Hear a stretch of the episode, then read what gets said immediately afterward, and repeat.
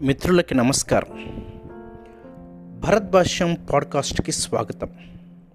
ఈరోజు topic no more excuses. సాకులు చెప్పటం మానివేద్దాం. నేను చదువుకునే రోజుల్లో మాకు ఒక మ్యూజిక్ టీచర్ ఉండేవాళ్ళు.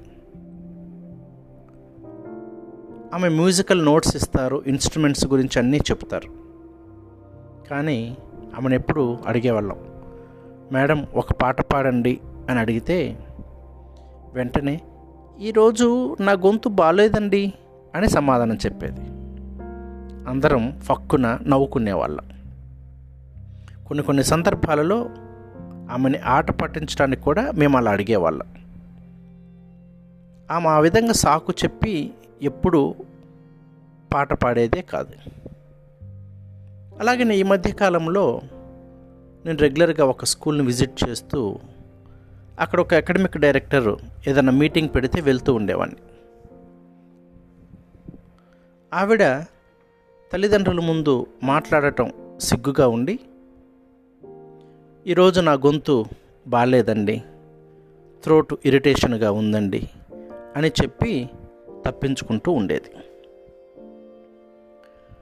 ప్రియమైన మిత్రులారా నేను ఇందాక చెప్పిన వారిలాగానే మనలో చాలామంది సాకులు చెప్పి తప్పించుకుంటూ ఉంటారు.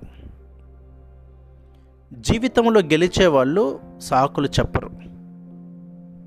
ఓటమిని అంగీకరించిన వారు ఓడిపోయేవారు మాత్రమే ఈ సాకులు చెబుతూ ఉంటారు.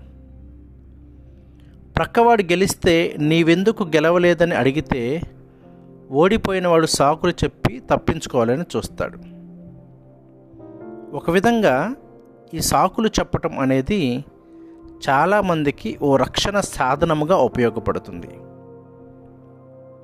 మామూలుగా అనేక మంది చెప్పేటటువంటి సాకుల్లో కొన్ని ప్రధానమైనవి అనారోగ్యము తెలివి లేకపోవటము వయసు ఎక్కువైందని దురదృష్టమని టైం లేదని చెప్తూ ఉంటారు. వీటిల్లో మనం ఏది చెబుతున్నా కూడా మనము సాకులు చెప్పి అపజయాన్ని ఆహ్వానిస్తున్నామని అర్థం. ఎప్పుడు నే నాకు ఆరోగ్యం బాగోలేదు అని నీవు చెప్పటం ప్రారంభిస్తావో కొద్ది రోజులకి నీ తోటి వారందరూ కూడా మనల్ని సంప్రదించటం మనకి పని చెప్పటం మానివేసి ఇతను రోగిష్టివాడు అతని తోటి మనకెందుకులే అని మనల్ని పక్కకు పెట్టేస్తారు. ఒకవేళ నాకు నీ అంత తెలివి లేదులే అని ఏదైనా వంక చెప్పి పని తప్పించుకోవాలని చూసామనుకో కొద్ది రోజులకి మన మిత్రులు అంటారు వాడికి తలలో గుజ్జు లేదు వాడితోటి మనకెందుకు అని వదిలివేస్తారు. ఇంకా కొంతమంది మీ అంత వయసు నాకు లేదు నేను చిన్నవాణ్ణి అని కొంతమంది నేను మీతోటి కలవలేను నేను పెద్దవాణ్ణి అని కొంతమంది చెబుతూ ఉంటారు. ఈ పిల్లాడితోటి మనకెందుకులే? ఈ ముసలాడితోటి మనకెందుకులే? అని మనల్ని పక్కన పడేస్తారు. కొంతమంది నేను ఏం చేసినా కలిసి రాదు దురదృష్టం నన్ను వెంటాడుతుంది అని చెబుతూ ఉంటారు.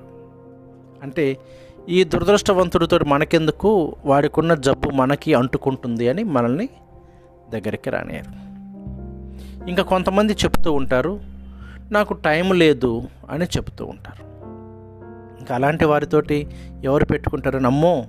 ఆయన ఎప్పుడు బిజీగా ఉంటాడు మనకు అందుబాటులో ఉండడు ఆయన మనం కలవటానికి కూడా ఇష్టపడడు ఆయనకి టైం లేదు అని మనం ప్రక్కకు పెడతారు. కాబట్టి ఒక్కొక్కసారి మనం తప్పించుకోవటానికి చెప్పేటటువంటి సాకులే మన జీవితాలకి ప్రతిబంధకాలుగా మారతాయి. దయచేసి గమనించండి.